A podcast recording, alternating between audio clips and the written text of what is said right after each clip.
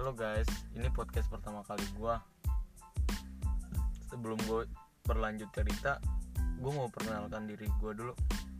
Nama gue Muhammad Fisabilillah. Duduk di bangku SMA kelas 2 Teman-teman gue biasa manggil nama gue Fisal. Ada yang juga manggil gue si Cuple. Entah kenapa. Ya mungkin Ya udahlah. Nggak terlalu penting sih itu buat gue oh iya gue juga di sini mau nyari kawan kok yang mau dengerin curhatan gue gue nggak maksa buat lu pada dengerin podcast gue salam kenal ya yang udah mau dengerin podcast gue thank you